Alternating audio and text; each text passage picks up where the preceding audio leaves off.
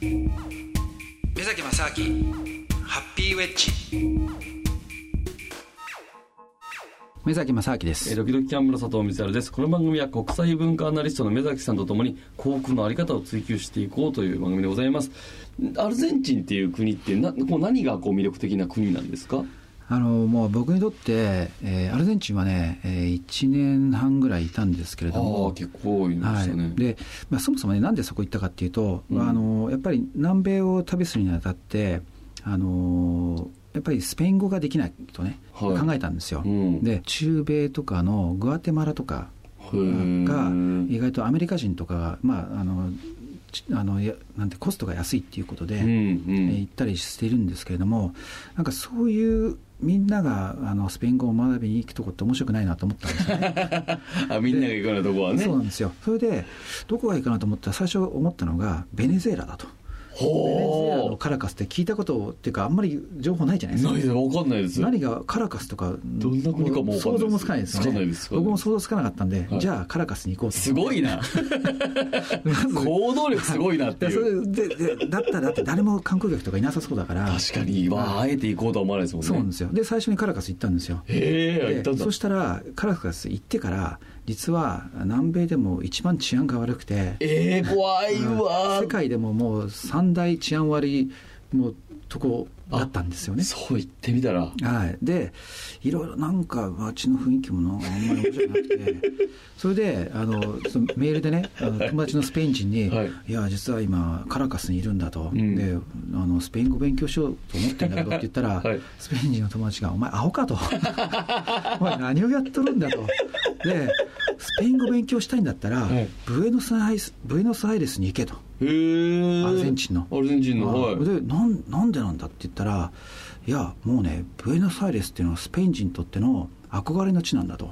あそうもうね24時間いろんなことが起こっていてもうとにかく楽しい街なんだと。あそうなんですか、うん。っていうふうに彼が言うんですよ。はいはい、でだからでお前がねブエノスアイレスとか行くんだったらねまあそのスペイン人の友達もまだ行ったことないから俺もすぐ行くからと思って、うん、もうとにかくブエノスアイレスだって言うからもうそうかと思って分かった。ってじゃあもうカラカスやめ。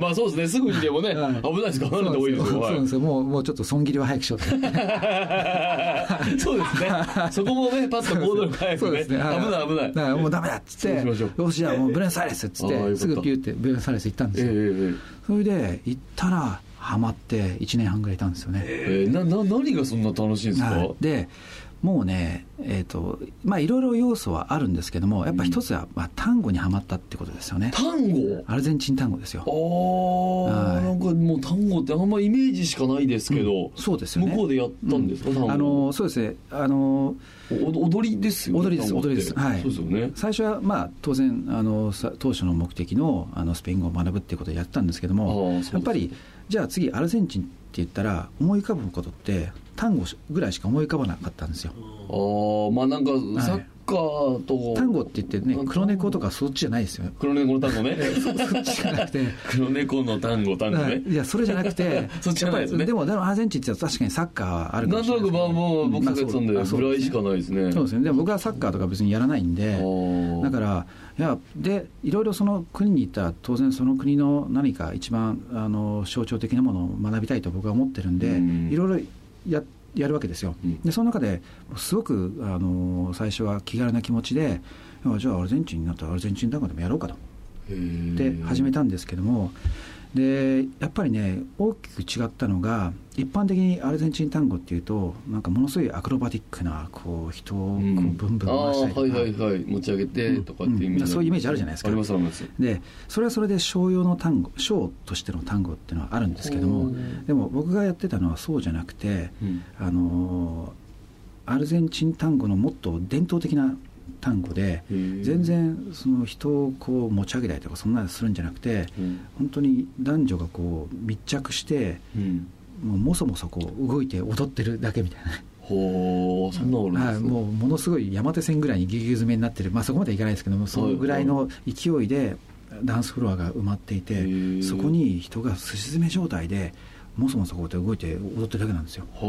だから見てて別にこれなんかすごいなとかあんまり思わないんですよね。あこの見せ物としては別にその成立してるわけじゃなくてやってる側の人が楽しい、そこなんですよ。ポイントはもうまさしくなんですよ。つまりそうなんですよ。つまり人に見せるために踊ってるんじゃないんですよ。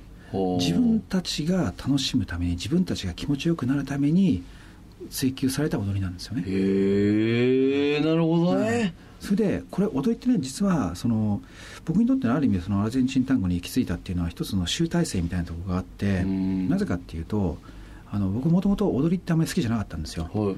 でなぜかっていうと日本の社会にとって踊りってあの踊りのその基本って例えば幼稚園の時にあの習うお遊戯だったりとか、はいはい。あとは盆踊りだったりとかね、盆踊りはい、まあ、大体この辺から始まるわけじゃないまあですか、そうですね、で踊りその盆踊りとかお遊戯って何かっていうと、うん。一つのその音楽と音があったらその音に対してうん。一つの音に対して一つの動きを覚えてはい。でそれをみんなと同じ動きをしていくっていうそうですね。ことですよね。みんなと揃えるとか。揃えた、うん、揃えた形をこの曲のこの音に対してこの動きだっていうことを覚えてやっていくわけじゃないですか、そうですね。だからいかにそのみんなとシンクロして同じことやっていくかっていうことなんですよね。まあそのそうですね、はい。全員と同じ動きをすることで達成感というか、うん。まあ楽しいなっていう、そうですね。で僕それ大嫌いだったんですよ。でなんか嫌でね。なるほど、はい。まあ、みんなと揃えるのもね。そうなんですよ、うん。で、まあ、ちょっとひねくれてたんですけども、はい。でだからどっかで踊りってこうなんか自分で拒否してたとかあったんですけどもアルゼンチン単語を最初やった時にもうこれは一つの曲があったら全部アドリブなんですよ。あもう決まりのそのないんですね、うん固定の動きみたいのは、うんだから同じ曲でも100回踊ったら100回踊りが変わるんですよ。へえもうなんどんな動いてもいいいいわけですか、NG じゃないんですか？なんか。えっ、とまあ当然ねいきなり爆中やったりとかね。そういうだから当然ある程度のそのこういう動きっていうのは枠はあるけどもその中の解釈っていうのがうん。そのまあ基本的に男性が全部リードするんですけども、はい。でもその音楽を聴いた瞬間に自分がどういう感情をうん。その持つか。うん。でその感情を体を使って表現するわけなんですよ。でこれが踊りなんですよね。なるほど。だから踊りっていうのが一つの言語なんですよ。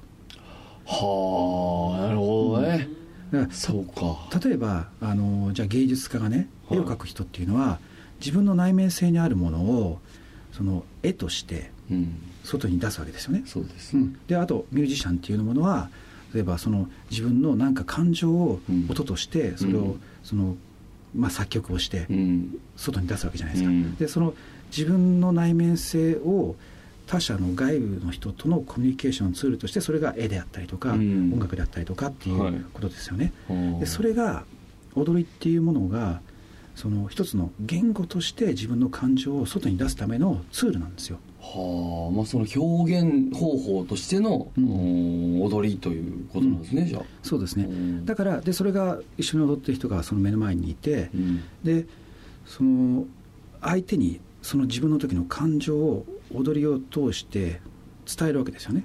でそうするとあなるほど。うん、そうするとその相手がそれに対してまた返していくっていう。踊りでこうじゃあ会話をするような感じですね。じゃあ踊りを通じて。そうですね。でただ、まあ、これだといろんな踊りでもあり得るんですけど、うん。じゃあアルゼンチン単語はどこどうしてそこがまたさらにユニークかっていうと男女間の密着度が非常に高いんですよ。おおちょっと急にちょっとエロい話に聞こえてきましたけども。そうですね。あのえ？もう上半要するにハグしてる状態あもう体抱き合ってるんです、はいはいはい。上半身がもう完全に抱き合っちゃうんですよ。え？それだってし知らない人ですか？そうです。もう知らない人にもう「こんにちは」も言う前にいいきなり。きなり「どうぞ」っつっえ？てガバッといくんですよ。ちょっと詳しく教えてくださ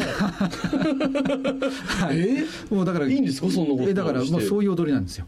もうガバッと向ここう向こうもそうだですよね。そうですそうですそうです。はい。だからでそれをハグした状態のまんまうん踊って動いていくんですよ。上半身と上半身ほとんどあもう離れないまま。くっついたままなんですね。くっついたままです。はい。だからそれを男性が全部リードしていくんですけどもその頭僕のだから頭の中では僕が足が4本あるようなああその相手の体も全部自分の体のような感じで動いていくんだ、っていうふうに思わないとダメなんですよ。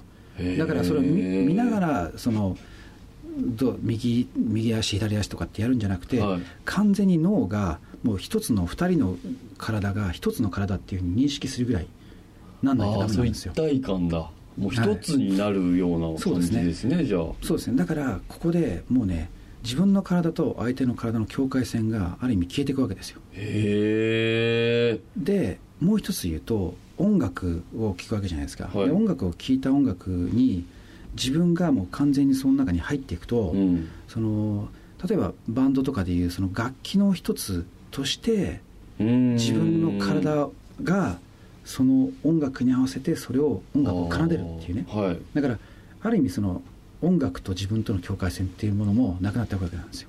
はあ。自分の体がその曲と相手と全部一つになっていくっていう。そうですね。だからそういうこれこの状態って実はあの瞑想にも通じてるところがあるんですけども、あの瞑想っていうのは別に目つぶって静かにしてるのが瞑想っていうわけじゃなくて、うん。自分自身を客観的にその傍観するっていうね見るっていう、うんうんこれが本当の瞑想のエッセンスなんですよね、うん。ででも自分をしっかりと見ながらその自分っていうものを意識しながらも、ん。でも世界っていうものはその一つになっているっていう、うん。この二つをね同時に感じることなんですよね。はあすごいな。だからその単語でも同じことが起こるわけですよ。要するに自分の体でありながら自分の体でないっていうような感覚を持ちながらでもそれをちゃんと自分でコントロールしてるっていうね。はあ。だから世界は一緒だ。もう自分なんてないんだって思いながらでも自分がいるっていうちょっことなんですね。とこう俯瞰で見つつもこの自分としての意識はあるあはい。るっていうことですもんね、そうですね。だからサーフィンなんかもこういうのって似たような感覚があると思うんですけども要するに自分の体とボードと海の、ね、波とが一体化して世界の一部に感じながらもうん。でもちゃんと自分がいるっていうね。あそうか。もう瞑想の世界ですよ。はあ。でも僕はサーフィンより単語の方がいいですね。そうですね。やっぱりその女性とあそうなんですよ。いやこれねそうだからねこれねですごい変な言い方すると、はい。もう単語っていうのは合法的なはい。乱交パーティーみたいな感じなんですよね。えそれっそうなんです。よてあパートナーが変わっていくわけですよもうバンバン変わるんですよもう、えっと大体3曲からへー3曲から4曲を踊るとはいじゃあ次の人次の人ってどんどんどんどん変わってくるんですよそれってこれ変な話ですよはい目崎さんにこんなこと聞くのもあれですけどはいこう勃起しちゃうことはないんですか？この女性はだって綺麗で。あ勃起してると思われたら恥ずかしいよあことになっちゃうんですか？下半身は下半身は接してないですから。大丈夫ですね。わかんないですけどもそこ触れちゃまずいですけどね。でもでもね僕ね最初のうちはねなんかそういうのも実はあったんですよ。だってだって女性と抱き合ってるわけですもんね。う。んあーとかって思うんですけどだから最初はそういうねなんか性的なやましいとこがあって。すいませんやましい話しちゃっいたやいやある。いやそれで当然なんですでもねそういうものが一つのなんか一種のセックスに近いものがあるんですよ。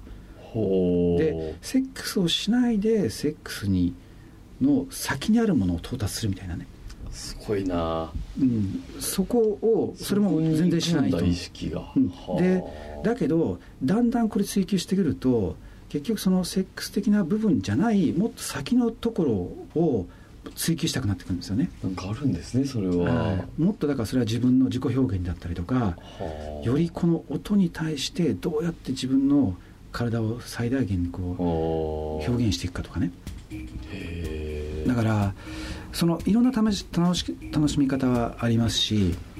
これはすごいなアルゼンチン単語そうなんですよ。だからねハマるんですよ日本でそのアルゼンチン単語をそういう形ではい。やってる人っているんですか？あもう結構最近いますよ。はい。あこれはもうじゃあぜひ誘っていただいてね。そうですね。違いますよ。僕アルゼンチン単語しに行くんですよ。別に変なことをやるい。や自己表現ですからね。自己表現ですよ、はい。はあー変なことしに行くわけじゃないですからね、はい。アルゼンチン単語いやこれはちょっとアルゼンチンえ行ってみたくなりました、えー貴重なお話。ありがとうございました。ちょっとお時間が来てしまいましたので、はい。えー今週はこの辺でということでございます。お相手は、い目崎正明。えーそして里見さんでございました。ありがとうございました